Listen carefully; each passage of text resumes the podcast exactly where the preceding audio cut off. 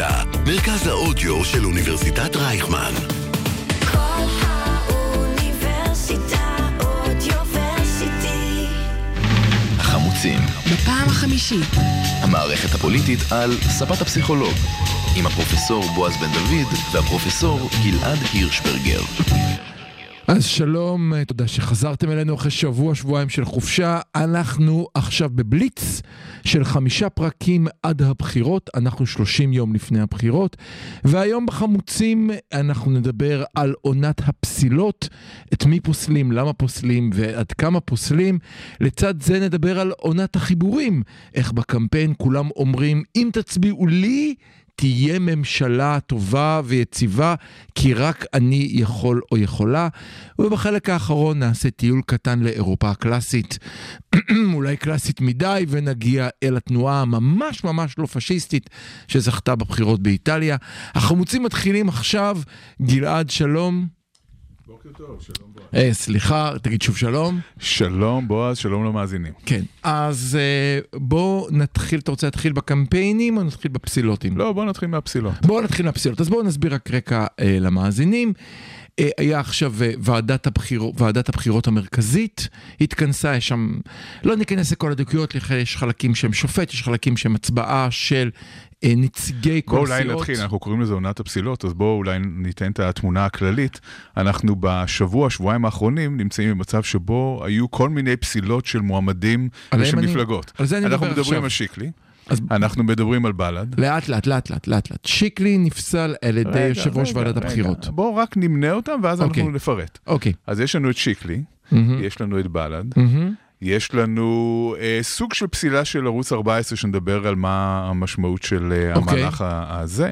זאת אומרת, יש כאן איזושהי אה, אה, תחושה שיש מאבק בין כאלה שמנסים לשרוד בתוך המערכת הזאת לכאלה שמנסים לפסול אותם, ו- וכל אחד הוא מקרה לגופו, וננסה אז- להבין מה, מה בעצם קורה כאן. אז אם כבר התחלת, אני אוסיף עוד שניים על הדוכן. יש פנייה לבג"ץ בנוגע לחברת הכנסת סילמן. כן. אף על פי שזה לא דרך ועדת הבחירות. כן. ובנוסף, יש, אה, אה, אם אנחנו מדברים על פסילה באופן המטאפורי שלה, אז יש שורת מפלגות שאמרו, אנחנו עם בן גביר לא נשב. שזה גם סוג של פסילה. טוב, אם אתה הולך לכיוון הזה, אז אחד הטענות למשל של אבישי בן חיים זה שישראל הראשונה פוסלת את כל המפלגות של ישראל השנייה, כן, את הליכוד, ש"ס וכולי. אה, אבל אני לא חושב שעל זה אנחנו מדברים. אז בוא בוא בוא נ- בוא נתמקד בפסילות בהתחלה. ממש. קדימה. אז בוא, אתה רוצה, בוא נתחיל בשיקלי וסילמן. כן. אז מה. בעצם הסיפור עם... אה, בואו נשים את סילמן בצד, כי זה לא בדיוק אותו מקרה כמו שיקלי. זה דומה. אבל מה בעצם הסיפור עם שיקלי? למה זאת בעיה שאדם שפרש מהסיעה שלו ירוץ לכנסת בסיעה אחרת, שהייתה קיימת בכנסת הקודמת? אתה רוצה את הסיבה הטכנית או אתה רוצה את לא, אני- הסיבה סיבה מהותית. האידיאולוגית? הסיבה הטכנית, יש, מה שעומד מאחוריה זה סיבה מהותית. לא, הסיבה שהוא נפסל היא מסיבה טכנית. הסיבה שהוא נפסל היא סיבה טכנית, אבל כן. הסעיף הטכני שפוסל כן. אותו נכתב בגלל סיבות מהותיות. אני, אני מסכים. אוקיי, זאת אומרת, מה בעצם קורה פה? אחד הדברים שהמחוקק ניסה למנוע, מהמם. זה מצב שבו חבר כנסת מעוות את רצון הבוחר על ידי זה שעל מנת לקבל טובות הנאה כאלה או אחרות, הוא פורש מסיעתו, מצטרף אפילו לאופוזיציה, מהמם. ובכך הוא יכול לגרום לשינויים בממשלות, בכל המערכת הפוליטית, כאשר לא לכך התכוון הבוחר. בוא, בוא ניקח דוגמאות היסטריות, יש לזה לא מעט. אז, אז קודם כל, אה, המושג שמשתמשים בו כל הזמן זה קלנטריזם, קלנטריזם. כן, כן. קלנטריזם אה, נובע ממשהו מאוד איזוטרי שקרה בעיריית כן. ירושלים זה בשנות ממש ה-50. לא יאומן של שמו זה נקרא. כן, אבל לא משנה, ה- אני חושב שאפשר- הדוגמה, הדוגמה היותר אה, צריך לקרוא זכורה, לזה אורלי לוי אבוקס- אבוקסיסיזם אה, יותר מאשר זה, זו. דוגמה אה, מהשנים האחרונות, אבל אה, דוגמה אולי הכי זכורה לאלה מהמאזינים שלנו שבגילנו, סגן השר. זה הסיפור של אברשה תמיר. אה, הלכת לשם? כן, כן, כן, 1990, התרגיל המסריח של אה. שמעון פרס, ממשלת האחדות עם שמיר קיימת, והוא Mhm. מנסה לארגן ממשלה צרה כן. עם החרדים, כן. ומצליח על חודו של כל כמעט, כן, זה בסוף כמובן נכשל נכון, הסיפור כן. הזה, אבל הוא, מצ... הוא מצליח לגרום לאברשה תמיר, אה, הליברל, שבעצם היה חלק מגוש הליכוד, מהמם. אה, לעבור אה, אליו, ועד שכל הסיפור הזה קורס, ושמיר מקים תחת הרעיון הזה ממשלת ימין צרה עם החרדים, הוא קורא בקריאה המפורסמת אברשה, חזור הביתה. שחזור הביתה. עכשיו, ה- הסיפור הזה הוא דוגמה לבעיה בקלנטריזם. כן, אה, אברשה תמיר נבחר על קולות של אנשים שרצו בכנראה ממשלת אה, ליכוד. המנדט שלו הוא לא מנדט אישי שלו, שבו הוא יכול לעשות מה שהוא רוצה, והמחוקק רצה בעצם למנוע מצב שכל חבר כנסת מסיבות אופורטוניסטיות יוכל לעבור ל... אז, אז מה בעצם המחוקק אמר? המחוקק אמר, אם אתה לא פורש ב, בסמוך, ל, אה, אתה לא פורש מהכנסת בסמוך ל, אה, ל, לפרישה שלך מהמפלגה, אז אתה לא רשאי לרוץ ב, לכנסת הבאה במפלגה שהיא קיימת. תרוץ לבד אם אתה רוצה. לא נגיד את גולדפרב? לא נזכיר את גולדפרב? גולדפרב זה גם דוגמה. חייבים נכון. להזכיר את גולדפרב, אז... המיצובישי של גולדפרב. המיצובישי, אני בסוף לא יודע אם זה ממש מה שהיה, אבל הוא קיבל תפקיד סגן שר עם רכב צמוד, אה, והוא עבר מצומת שהייתה מאוד לא מפלגת שמאל, בוא נגיד לא, בלשון סתם, מדינה. זה לא סתם עבר. הסכם אוסלו עבר כן. בזכות האצבע של גולדפרב, כן. מה, ש, מה שעד היום כן. מטיל איזשהו כתם על, כן. אה, על העניין הזה. כן. מהמם. עכשיו, ברור שהפוליטיקה היא הוא מלאה... מאז דרך אגב התראיין והסביר, אבל לא ניכנס כן, לכל זה. אז כן. הפוליטיקה מלאה בדברים כאלה, מהמם. אבל צודק המחוקק בזה שהוא אומר, בסופו של דבר אנחנו רוצים להגן על רצון הבוחר. מהמם. אנחנו רוצים לוודא שאם הצבעת למפלגה מסוימת, המפלגה הזאת תעשה את מה שהתכוונת שהיא תעשה. אני ולכן, הוא, ולכן המחוקק גם מבחין בין פרישה של מספר חברי כנסת, כן? שליש סיעה שזה היום. סיעה, שזה סיפור אחר לגמרי. כי שזה לגיטימי, מהמם. לבין פרישה של בודד, בגלל שפרישה של בודד נראה כמו משהו אופורטוניסטי. מהמם. אז יש בזה צדק. עכשיו, כאן אה, יש איזושהי מורכבות, בגלל שהשאלה היא, מה זה לפרוש בסמוך, לפרוש מהכנסת, Mm. להתפטר מהכנסת בסמוך לפרישה כן. מהסיעה, וכאן כנראה שהדברים, אנחנו לא משפטנים, אז לא ניכנס לדקויות, אבל כנראה שהדברים לא מוגדרים אה, עד הסוף. מה שיושב ראש אה, ועדת הבחירות כן. אמר, ואני חושב שזה טיעון שצריך אה, אה, באמת אה, לשים לב אליו, קדימה. הוא אמר, תראו, זה לא סתם שהבן אדם הזה פרש מהסיעה שלו, הוא בעצם ניצל את כל התקופה הזאת עד שהוא התפטר מהכנסת, את אותם 80 כדי ימים. לפעול נגד הסיעה שלו. הוא בעצם כן. הצביע כל הזמן עם האופוזיציה, הוא דיבר נגד ה- הסיעה שלו, אה, וזה עיוות ממש משמעותי של אה, רצון הבוחר, אם מנסים להבין את המשמעות של התקנה הזאת. מהמם. אבל כאן צריך גם להציג את הצד השני. שיקלי בא ואומר, כן, רק- לא. רק לפני זה, רק נגיד דבר. טוב, נו, אני אתן לך. כן. שיקלי בא ואומר לא. מי שמייצג.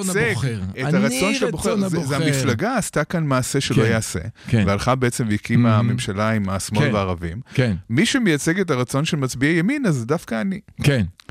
הסקרים מעידים שהוא לא לגמרי טועה, זאת אומרת, לפחות חצי מהמפלגה, ממצביעי המפ- המפלגה, אה, תומכים בגישה שלו. כאן דרך אגב תגובה אה, מעניינת שאולי סוג של חיסון ששם יושב ראש ועדת הבחירות לפני זה, הוא אמר אה, ולא ניתן לטעון שמדובר במשהו אידיאולוגי, היינו, היינו ערך מצבים שבהם באותם 80 הימים שבין היציאה עד להתפטרות הרשמית, הוא הצביע נגד האידיאולוגיה של עצמו ונגד האידיאולוגיה של המפלגה שלו הרשמית זה, אז הוא מראש. טוען ההפך. הוא טוען את ההפך, וצריך כאן לשים, לא, לא, ו- אני- וצריך אני- כאן אני- להתייחס למה שהוא אומר. מהמם. הוא אומר להפך, אני דווקא עשיתי את המעשה הכי אידיאולוגי.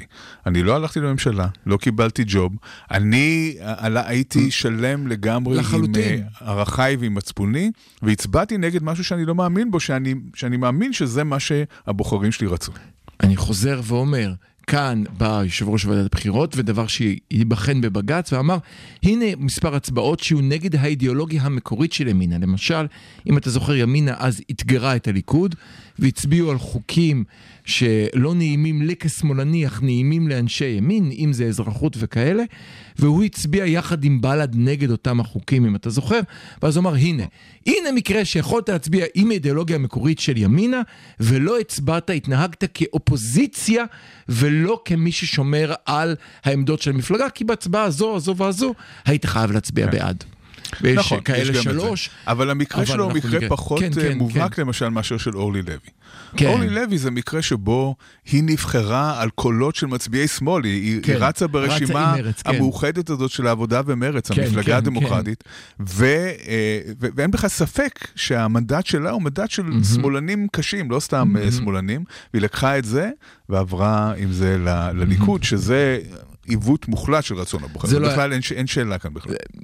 ליודעי היסטוריה זה לא נקרא אז המחנה הדמוקרטי, היה לזה שם אחר, לא ניכנס לזה, אבל, אבל מה שהיא עשתה זה היה חוקי, מדוע זה היה חוקי? איך, איך זה נקרא השילוב של... עבודה מרץ, למה זה היה חוקי? עבודה עבודה מרץ, גרץ, עבודה גשר מרץ. עבודה גשר מרץ, נכון. והסיבה שזה היה חוקי, בגלל שהיא הייתה סיעה נפרדת, ומאחר והיא הייתה סיעה נפרדת, יכלה לקחת את המנדט שלה ולסגור את העסקה שהיא כנראה סגרה קודם עם ביבי, ולהצטרף אליו ולסגור לו את הקואליציה. אז שוב, זה היה חוקי, אבל אה, אה, ממש אה, כן, מסריח. כן, אז הפעם זה לא חוקי, אבל אתה אומר אולי לא מסריח דווקא, כך שזו שאלה מעניינת. זו שאלה, אני חושב כן. שזאת שאלה הרבה יותר מורכבת. מהמם. אוקיי, זה לגבי שיק. בוא נעבור לעידית סילמן, אנחנו באותו מגרש?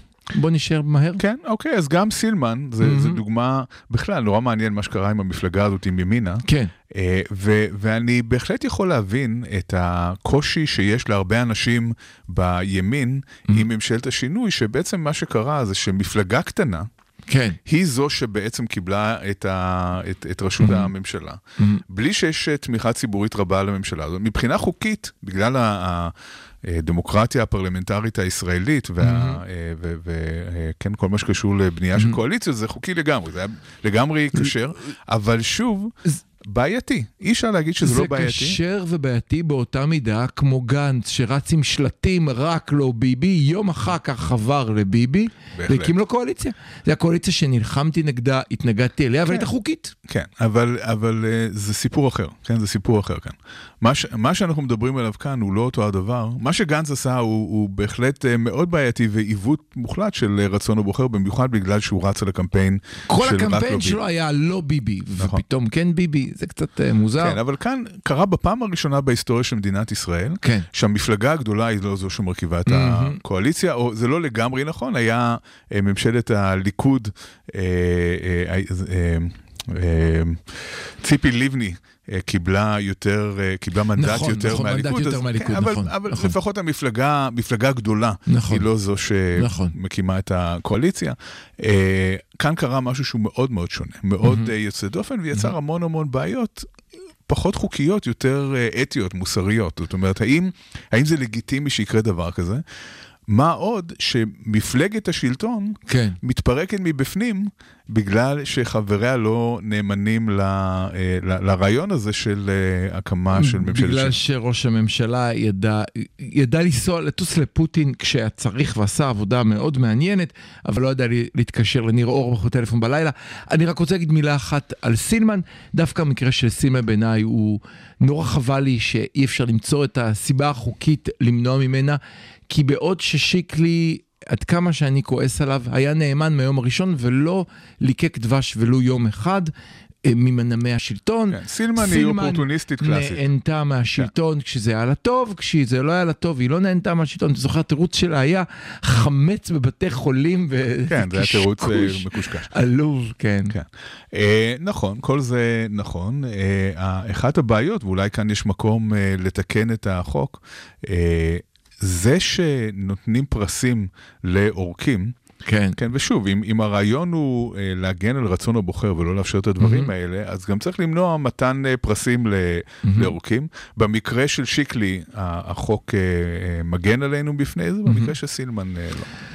לצערנו הרב. לא, אוקיי, גמרנו לדבר על שיקלי וסילמן, בואו נדבר על בל"ד. פסילת בל"ד. בל"ד, אוקיי. בל"ד זה מאוד מעניין. מאוד. מה שמעניין בבל"ד, זה שמצד אחד אנשים שנמצאים במחנה המרכז-שמאל, יש להם איזושהי שמחה מסוימת מהפסילה של בל"ד, כי מבחינת אה, האינטרס הצר של אה, לעבור את הבחירות הנוכחיות, כן. זה עוזר. כן, זה גורם לזה שקולות לא הולכים לאיבוד. אם אתה חושב שמצביעי בל"ד ההארדקוריסטים יגידו, פסלו לנו את המפלגה וננקום בציונים בזה שנצביע לחדש, נו.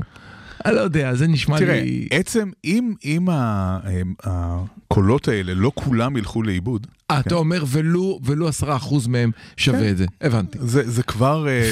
זה כבר תורם משהו. אני איתך. כן.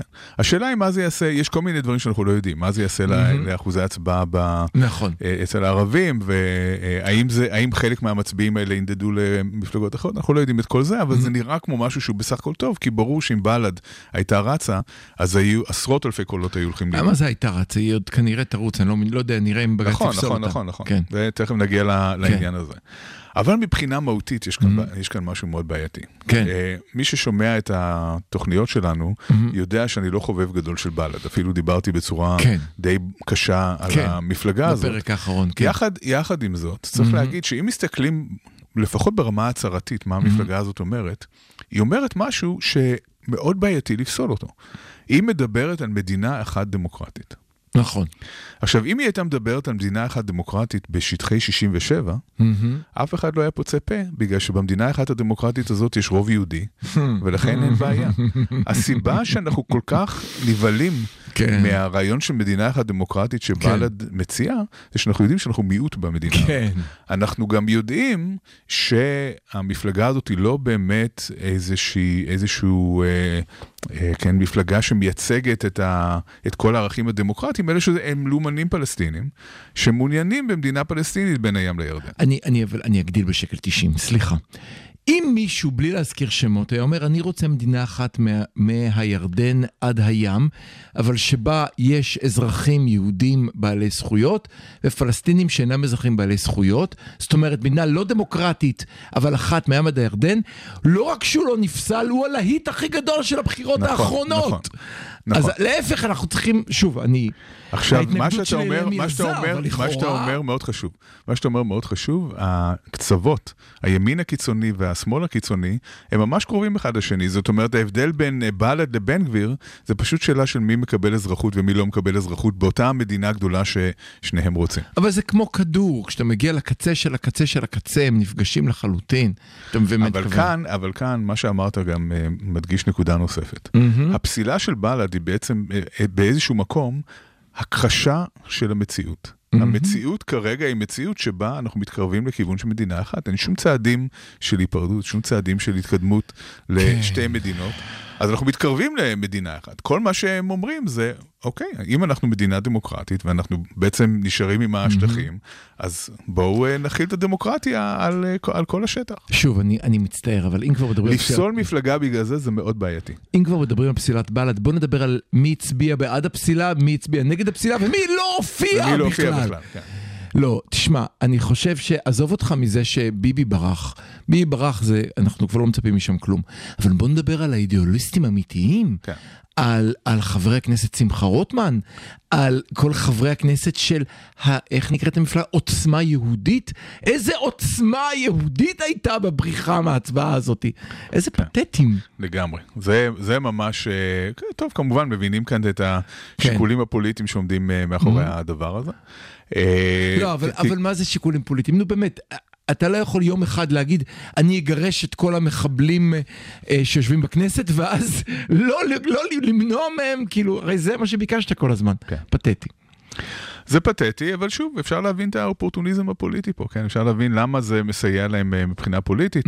אה, היחידים שבאמת כאן צריך לתת אה, ציון לשבח למרץ, שכן עמדה על עקרונותיה. זה רק מרץ וחדש, שים כן. לב, אף אחד אחר, לא מפלגת העבודה, אף אחד אחר לא לא. נוכח בחדר גנץ, להצביע בעד. גנץ דווקא אה, עשה הון פוליטי קצת כן, על כן, העניין הזה. הצביע- כן. גנץ הצביע בעד הפסילה. כן, בזה שהוא בעצם אמר, אה, הציב את, ה, כן, אה, את הגבול הזה ואמר, אני לא מקבל את המפלגה הזאת. גנץ הרוויח, כן. גנץ אמר אני, אני בעד הפסילה, הוא אפילו עשה תרגיל יפה, הוא הצליח שבמפלגה שלו יהיו שברירי סיעות, והביא שכל המפלגה שלו החדשה תגרום לעצם למהלך הפסילה, כאשר בצד השני היה רק את מרץ וחדש, שזה קצת עצוב. עכשיו, כמו שאמרת מקודם, סביר מאוד להניח שזה לא יעבור את בג"ץ הפסילה הזאת. בגלל המשפט שאמרת, בגלל כן. שהם לא יצאו נגד קיומה של מדינת ישראל, נכון, אבל, נכון. אבל זאת...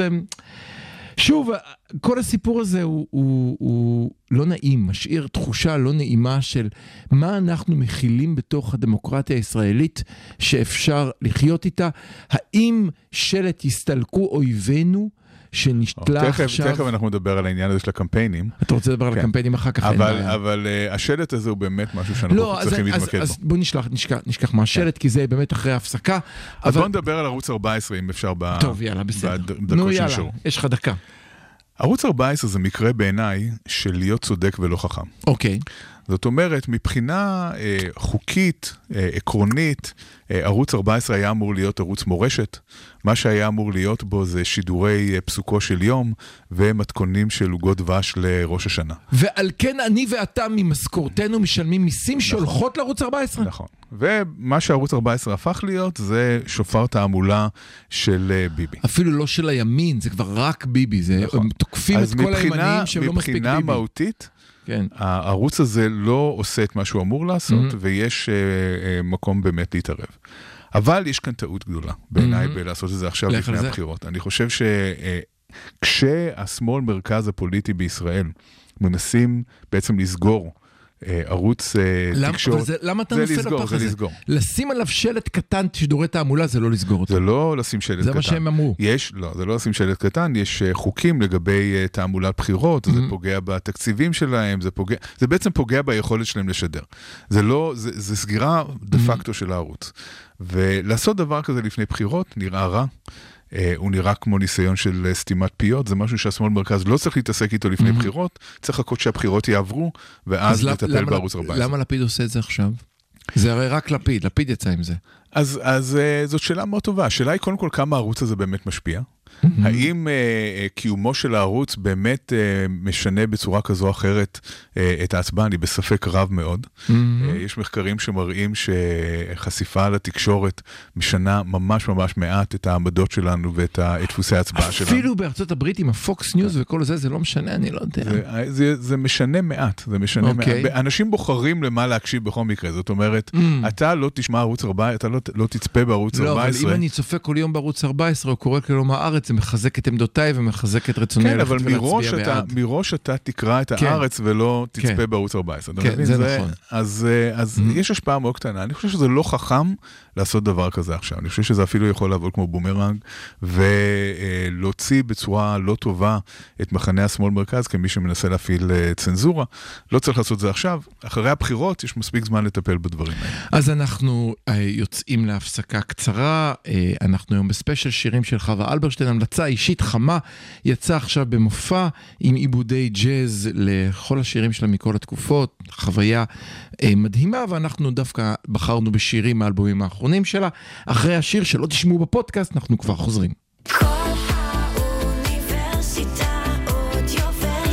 קול האוניברסיטה מרכז האודיו של אוניברסיטת רייכמן. החמוצים, בפעם החמישית. המערכת הפוליטית על ספת הפסיכולוג, עם הפרופסור בועז בן דוד והפרופסור גלעד הירשברגר. שלום, תודה שחזרתם אלינו. מי שלא יודע, אנחנו משדרים live ב-106.2 FM בכל יום ראשון ב-10 בבוקר, אבל אתם כמובן מוזמנים להאזין לנו בכל מקום שבו אתם צורכים את ההסכתים שלכם.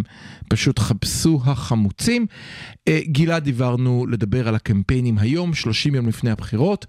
אני חושב שהחוויה שאותי הכי מעניינת היא שהקמפיינים עכשיו, שכולם אומרים לנו אה, דבר אחד ברור, יש ממשלה איתנו. איתנו, אבל רק איתנו. בואו נזכור אותם מימין ושמאל.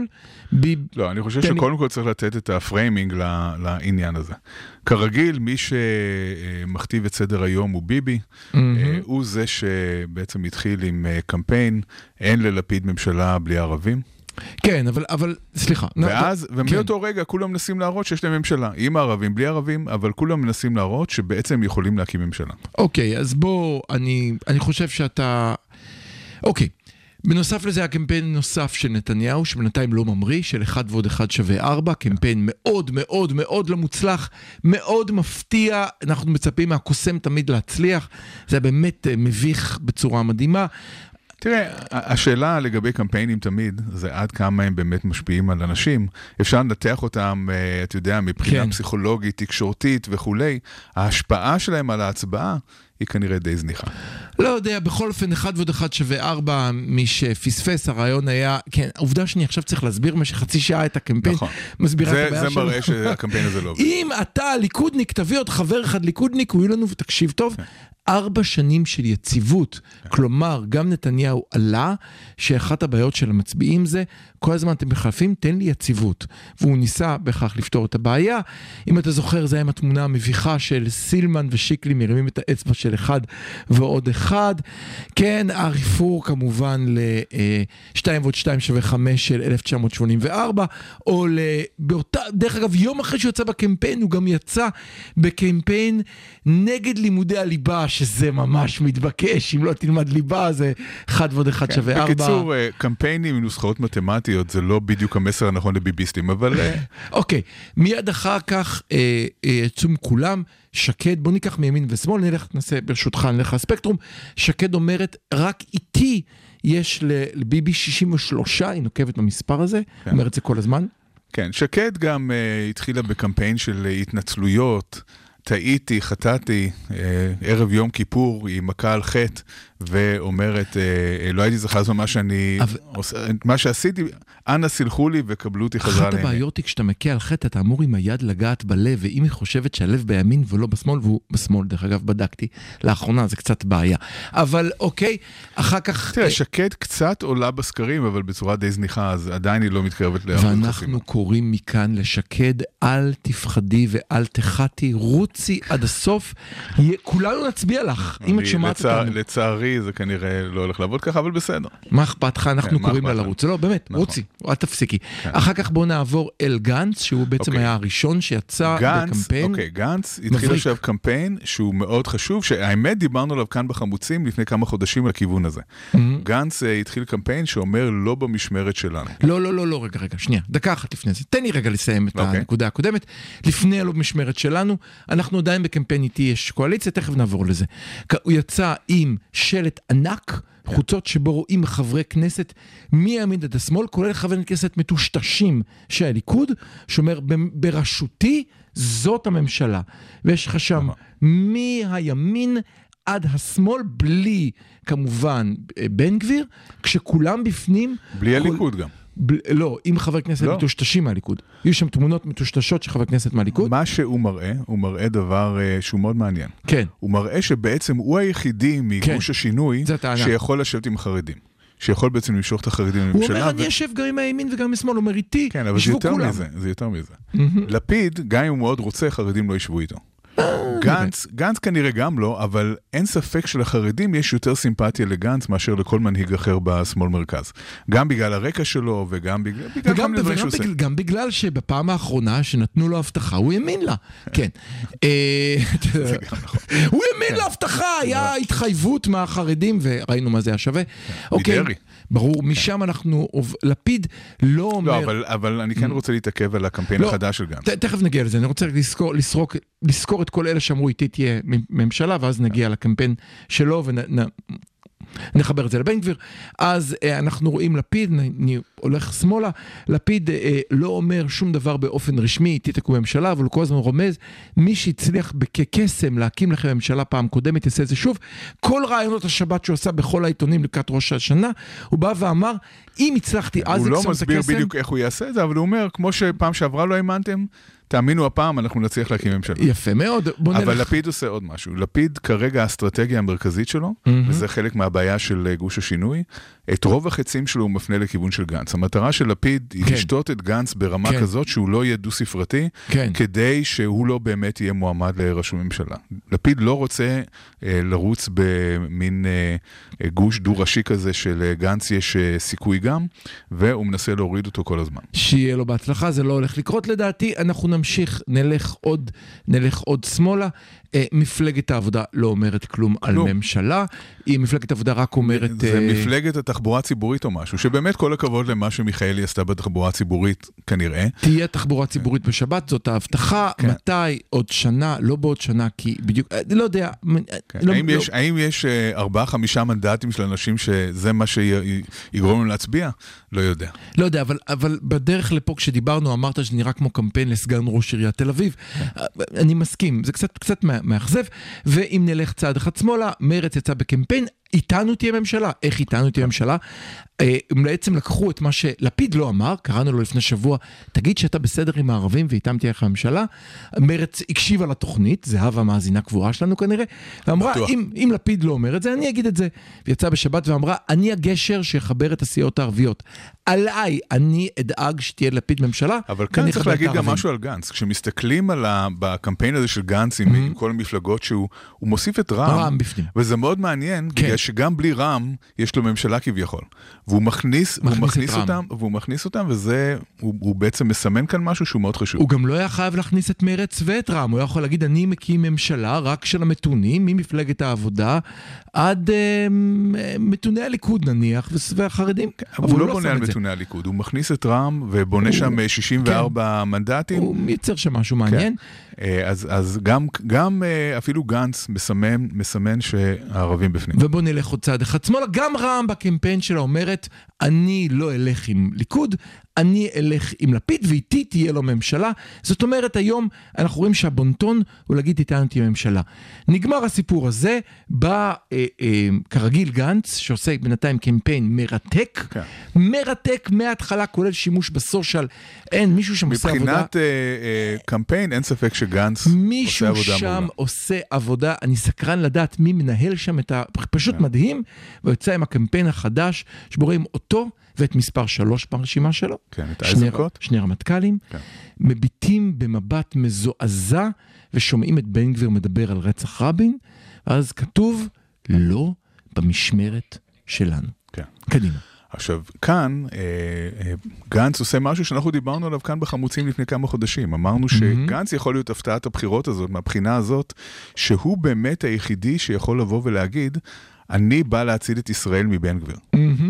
גנץ באופן, פוט- הוא אומר שהוא לא יעשה את זה, אבל אנחנו כבר שמענו הבטחות של פוליטיקאים שלא התממשו, אבל למה גנץ להגיד ב- של בהחלט פוליטיקאים יכול... באופן כללי? בוא נדבר על פוליטיקאי ספציפי, אם, גנץ. אם, אם, אם באמת אה, אה, יהיה מצב שבו ביבי יכול אה, להקים אה, ממשלה, והשאלה תהיה מי יהיה בפנים, בן גביר או גנץ, קודם כן. כל סביר להניח שביבי ייקח את בן גביר, זה אה, למרבה למה- הצער. אני לא מצליח להבין למה לא גנץ- לקחת את אבל גנץ. גנץ יכול לבוא ולהגיד, אני זה שיכול להציל את ישראל מבן גביר, אני זה, זה שיכול להציל את ישראל מממשלה קיצונית. למה לא לקחת את אם, גנץ? השאלה אם זה יהיה 60 או 61, זאת אומרת, השאלה אם, אה, כן. אם, אם אה, אה, בתוספת גנץ הוא יוכל לעבור ואם בן גביר לא, זה, זה אבל- תלוי אבל- בקונסטלציה שתיווצר. אני, אני, אני חייב, רגע, סליחה, אם אנחנו מדברים על...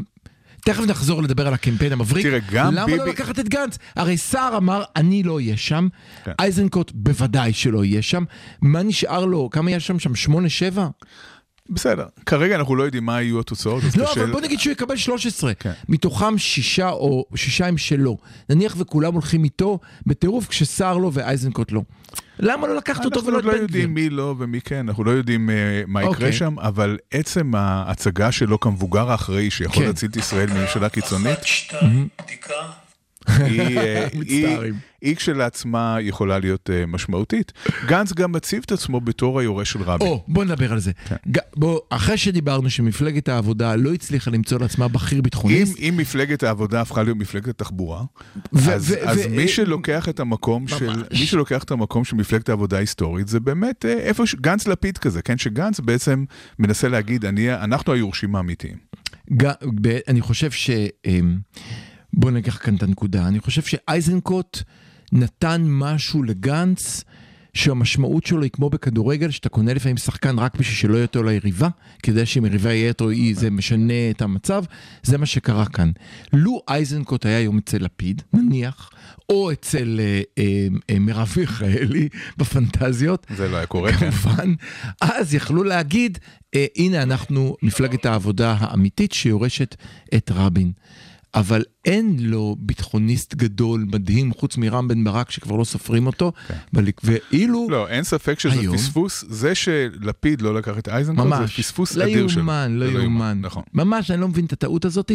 לעומת זאת היום, גנץ אומר, תסתכלו מה קורה פה. אנחנו בעצם יורשים את מה שאתם רוצים. את האיש הביטחוניסט, שמצד אחד פתוח לשלום, אבל דואג שאתה תהיה בטוח בבית ולא יפציצו אותך. זה אני. כן, אבל גנץ גם מבין שהמקום בפוליטיקה הישראלית, שהוא, לא, שהוא הוא, אזור מאוד גדול שלא מיוצג בצורה טובה, Mm-hmm. זה הימין מרכז. כן. כן, האזור הממלכתי הזה, כמו שהוא קורא לו. Mm-hmm. של אנשים שמצד אחד רוצים דמויות ביטחוניות, הם רוצים כהנא. ישראל בטוחה. מתן כן, כהנא. בדיוק, אנשים מהסוג הזה, אבל לא רוצים את הכהניסטים. מהמם. לא רוצים, הם מתחלחלים מבן גביר. וגנץ בא ואומר, אני מייצג בדיוק את הקבוצה הזאת. מתן כהנא יוצא עכשיו בקמפיין, שוב אני אומר לך, המפלגה הזאת עובדת יפה, זה שהיא מקבלת רק 13, זה מעיד שאתה צודק שאיכות הקמפיין לא משנה, הוא יוצא בקמפיין מרתק, הוא אומר, מי מייצג את הציונות הדתית? מי עבד למען הציונות הדתית? אתם רוצים כשרות? מי פעל למען כשרות? מי הצביע נגד? אתם רוצים, כאילו הוא אומר אחד אחד אותם דברים שאותי לא מעניינים, בלניות וכאלה. אומר, אתכם זה מה שמעניין, מי פעל למען זה בשנה האחרונה ומי התנגד? צודק? כן. באמת, אה, אני חושב שמתן כהנא הוא עדיין קצת פספוס מהבחינה הזאת, שהציבור הזה של הציונות הדתית, לא המפלגה, רבים מהם אולי יצביעו לציונות הדתית כי הם לא רואים, לא מוצאים לעצמם בית אחר, אבל אפשר היה קצת יותר אה, להרים אותו ולמצב אותו בתור האלטרנטיבה. כן. אוקיי, בוא נעבור מיד במ- במעבר חד לקמפיין מאוד מעניין. אם אתה זוכר ברמת גן, אה, ראש העיר התנגד לקמפיין של, אני כבר לא זוכר מי זה היה, ששמו דגל פלסטין ליד דגל ישראל וכתבו שלום ביחד כולנו, אמר שזה קמפיין. אה, אה, מסית, מעורר רגשות שאינו בתחום הקונצנזוס, הסיר אותו משלטי החוצות ברמת גן, שלום מראש עיריית רמת גן. לעומת זאת ברמת גן, מעל תחנת הרכבת, אהם, אהם, בן גביר כתב שהסתלקו אויבינו עם שלוש יהי תמונות. רצון.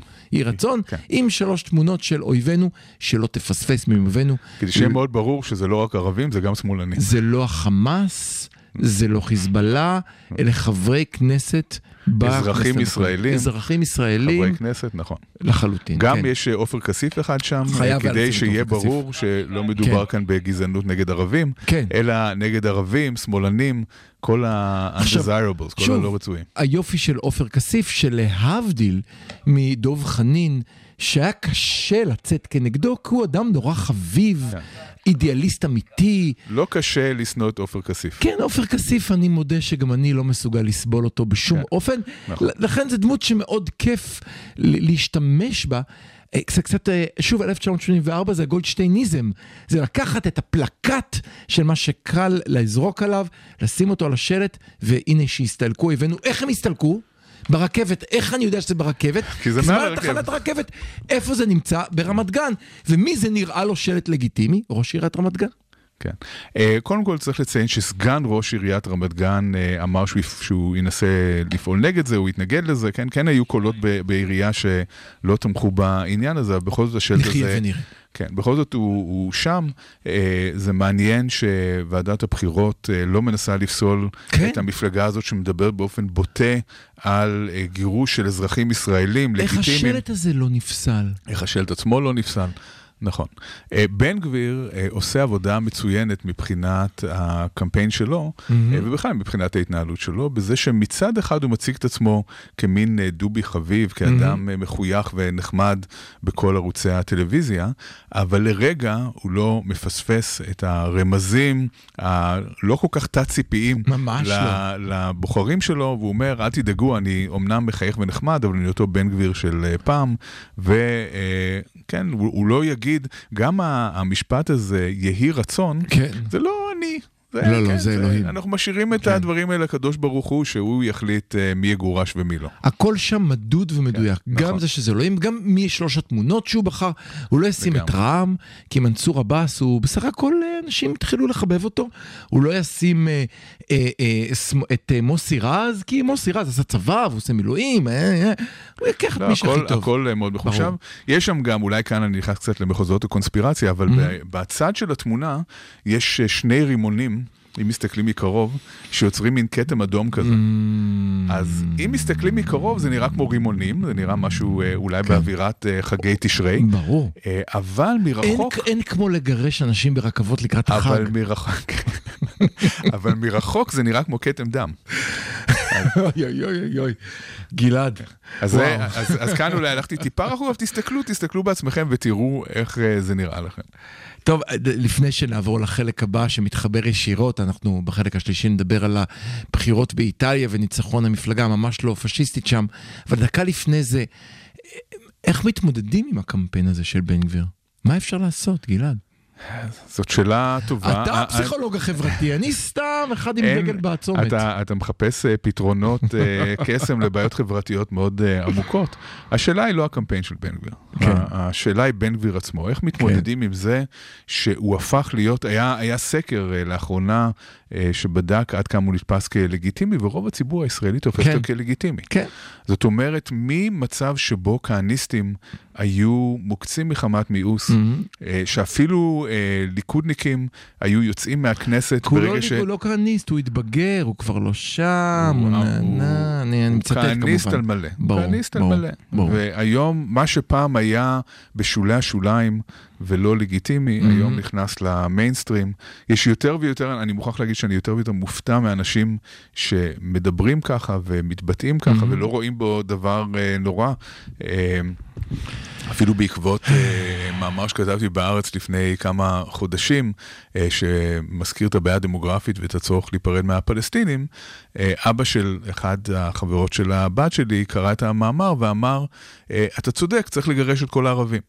הסתכלתי עליו בתימהון, כן, אדם אה, אינטליגנטי, אה, נחמד והכל. זאת אומרת, יש, השיח הזה הפך להיות אה, לגיטימי, הפך להיות משהו שמהווה עוד דעה. כן, מה פתאום לסתום פיות לאדם שמביע דעה? שוב, אה, כן. בשם הדמוקרטיה אפשר לדבר על אה, גירוש אה, אזרחים מהמדינה, גירוש אוכלוסיות ממקום המגורים שלהם. זה בסך הכל עוד דעה שצריך לשמוע אותה ולשקול אותה. נכון, עוד עוד אפשרות, דעה. עוד כן, אפשרות. כן. אנחנו יוצאים להפסקה קצרה ואז נחזור ונדבר על הלא פשיסטים.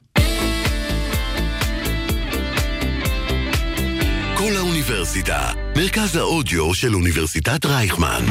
החמוצים, בפעם החמישית. המערכת הפוליטית על ספת הפסיכולוג, עם הפרופסור בועז בן דוד והפרופסור גלעד הירשברגר. אז תודה שחזרתם אלינו ואנחנו חייבים ב- בקצרה לדבר על תוצאות הבחירות באיטליה למי שפספס את החדשות. המפלגה שככל הנראה תרכיב את הממשלה הבאה היא מפלגה ששורשיה הם, איך נגיד, נגיד בבוטות, היא מפלגה שנבנתה על שורשי המפלגה הנאו-פשיסטית, כי בדיוק אסור, לא משנה, אבל מפלגה פשיסטית לחלוטין. אה, ראשת המפלגה אה, אומרת, טוב, אני כבר לא אומרת את מה שאמרתי פעם. ג'ורג'ה מלוני.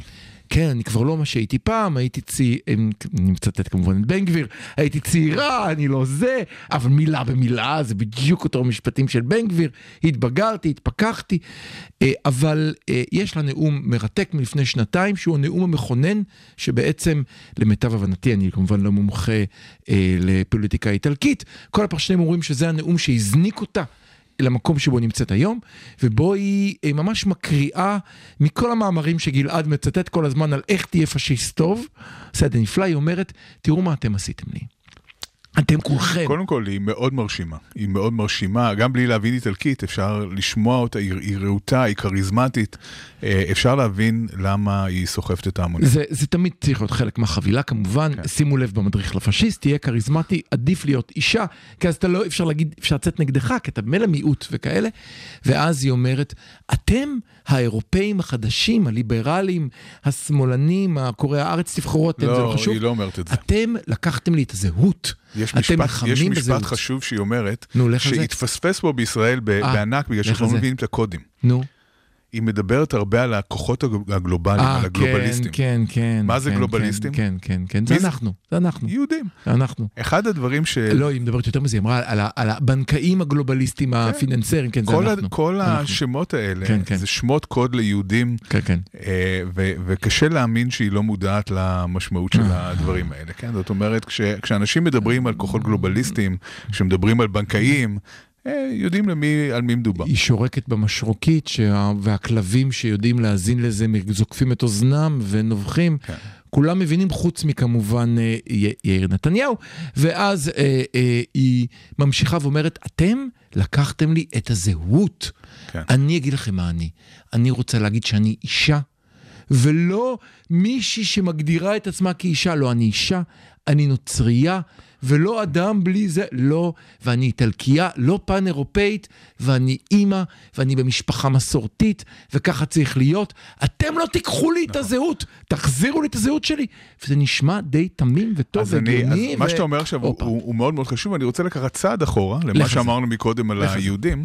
הרבה אה, מאזינים שלנו בוודאי ישאלו את עצמם, רגע, אם אתם טוענים שיש אה, נימה אנטישמית במה שהיא אומרת. איך זה שהיא כזאת תומכת גדולה בישראל? אה, אז התשובה לכך היא שזאת לא פעם ראשונה בהיסטוריה. כן. אני אה, לפני כמה שנים אה, ביקרתי בקלן בגרמניה, ויש שם מוזיאון של הגסטאפו, ובמוזיאון הזה יש אה, אה, את המצע, ממש תלוי על הקיר, של אה, מפלגה שקמה עוד לפני המפלגה הנאצית, היא קמה ב, ממש אה, בסוף מלחמת העולם הראשונה. מהמם. הייתה מין אה, מפלגת פועלים הלכת. פרוטו, אוקיי. פרוטו-נאצית כזאת, מהמם. שיש שם את כל עיקרי המפלגה על הקיר. מהמם. וכל עיקרי המפלגה, רובם, אה, יש שם דברים אה, מאוד מאוד קשים וכן בוטים נגד יהודים.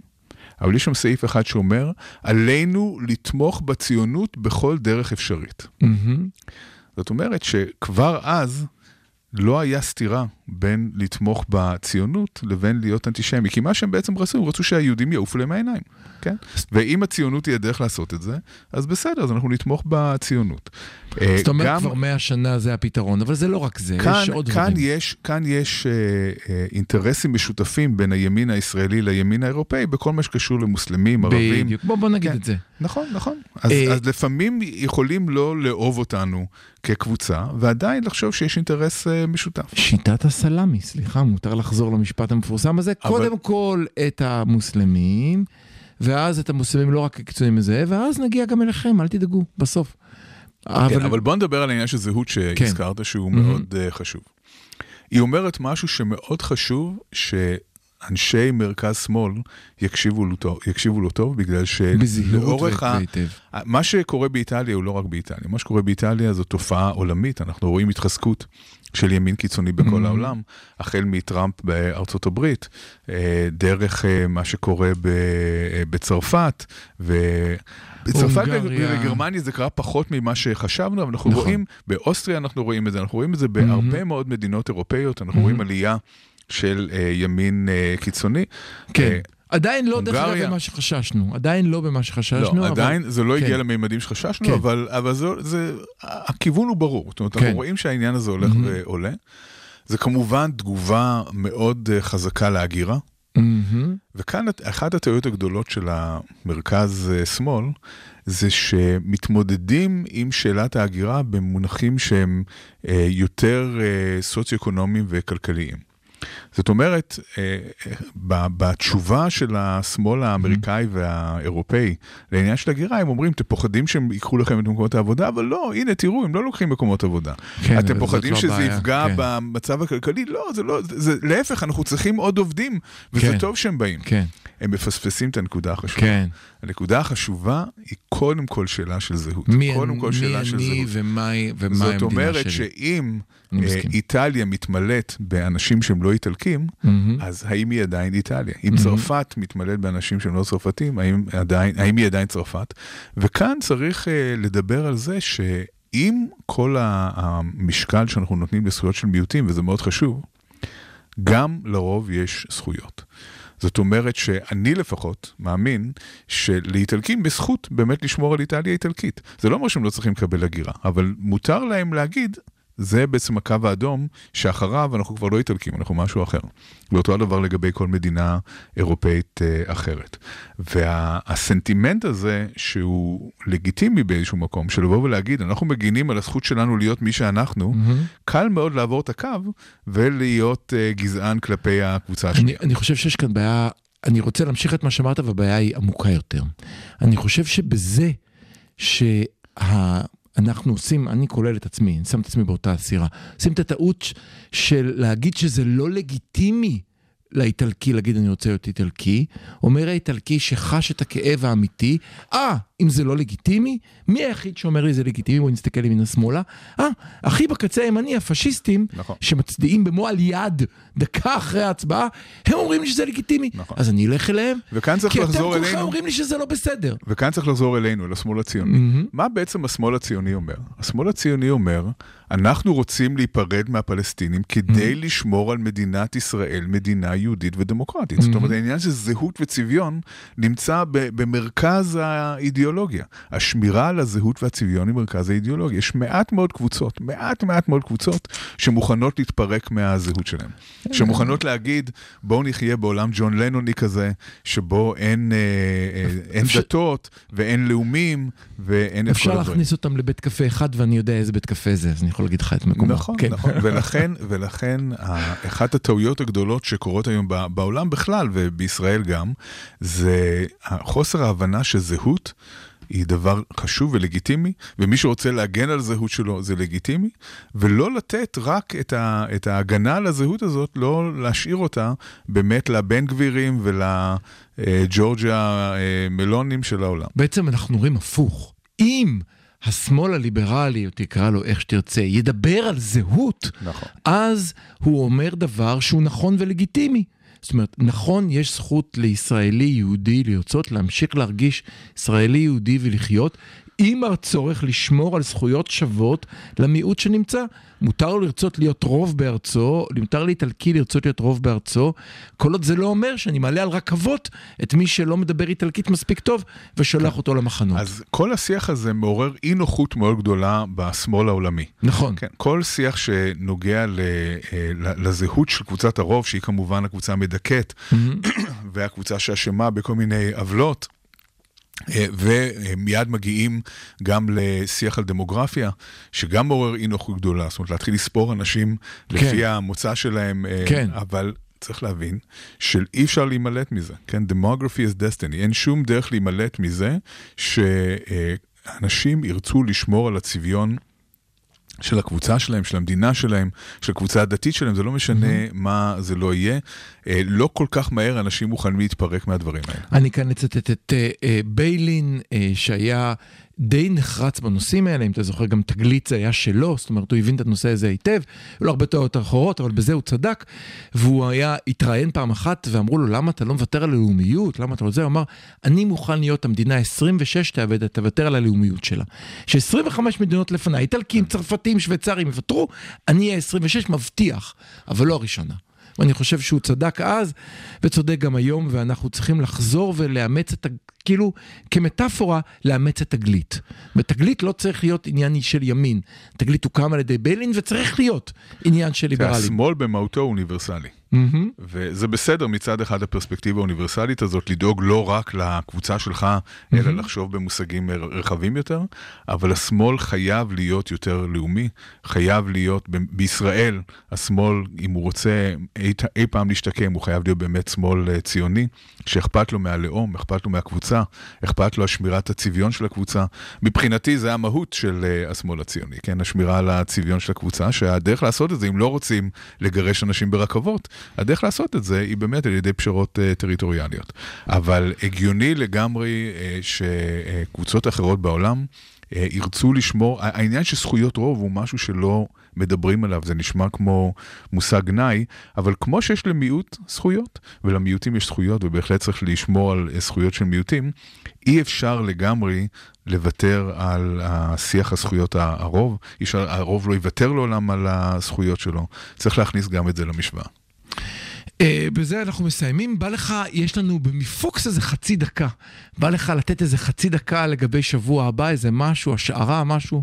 אתה רוצה לשחק על אני, זה? אני לא אוהב תחזיות, אני, אני, אבל אני כהרגלי, אני אסיים בנימה פסימית. אה, אני אגיד שאם מסתכלים, אם מסתכלים על מה שקורה לא, אה. ברוסיה-אוקראינה, ואם מסתכלים על המצב הכלכלי ההולך ומתפורר אה, בעולם, אז אה, לפחות באפי יש קצת ריח של תחילת מלחמת עולם שלישית, אני לא רוצה להישמע יותר מדי, אה, אה, כן, אפוקליפטי, ו...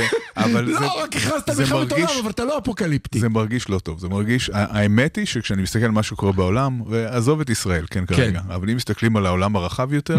המצב נראה ממש ממש לא מזהיר. אז בוא, אני, אני אפוקליפטי כמוך, שים לב ש... שוב, אני, אני מנסה להבין מה קורה באיטליה, ואני קורא אנשים שזו המומחיות שלהם, הם שוב שאומרים, עזבו אתכם מכל האידיאולוגיות ואלה שאתם מדברים עליהם, בסופו של דבר המצב הכלכלי על הפנים, ובמצב כלכלי על הפנים, אנשים הולכים לקצה, זה יכול להיות גם הקצה המאוד מאוד שמאלי, כמו שראינו ביוון, ויכול להיות הקצה המאוד מאוד ימיני, שגם ראינו ביוון כדוגמה, זה מה שקורה, ואם באמת... ההיסטוריה מלמדת אותנו שהדברים האלה קורים, הימין הקיצוני ו- ומלחמות קורות הרבה פעמים אחרי קריסה כלכלית. ואני אסיים במשפט, אני, היה השבוע כנס של, לא משנה, חושב, והיה שם אורח מגרמניה, שוחחתי איתו הרבה, והוא אמר, הכל בסוף זה העובדה שאני יכול לחמם את הבית שלי, כי אני עשיר יחסית. אבל מי שגר באזור פחות טוב של העיר שלי, לא יוכל לחמם את הבית בחורף. אחרי האירוע של. צינורות הגז הרוסים, אף אחד לא הולך לחמם את הבית שלו באירופה החורף הזה, וזאת הולכת להיות בעיה. וזאת הולכת להיות בעיה, ויש אנשים שמחכים להזדמנות הזאת להגיד, זה, לי יש פתרון, תשימו את ההם על רכבות. אנחנו היינו חמוצים, יש לנו עוד ארבעה פרקים עד הבחירות, מזמינים אתכם להאזין לנו כל יום ראשון 106.2 FM בשעה 10. אם אתם מאזינים להסכת שלנו, לכו אל החנות שבה אתם צורכים את ההסכתים שלנו, אם זה iTunes, גוגל או כל מקום אחר, ודרגו אותנו, זה עוזר לנו מאוד להגיע אל מאזינים נוספים, להתראות עד שבוע הבא.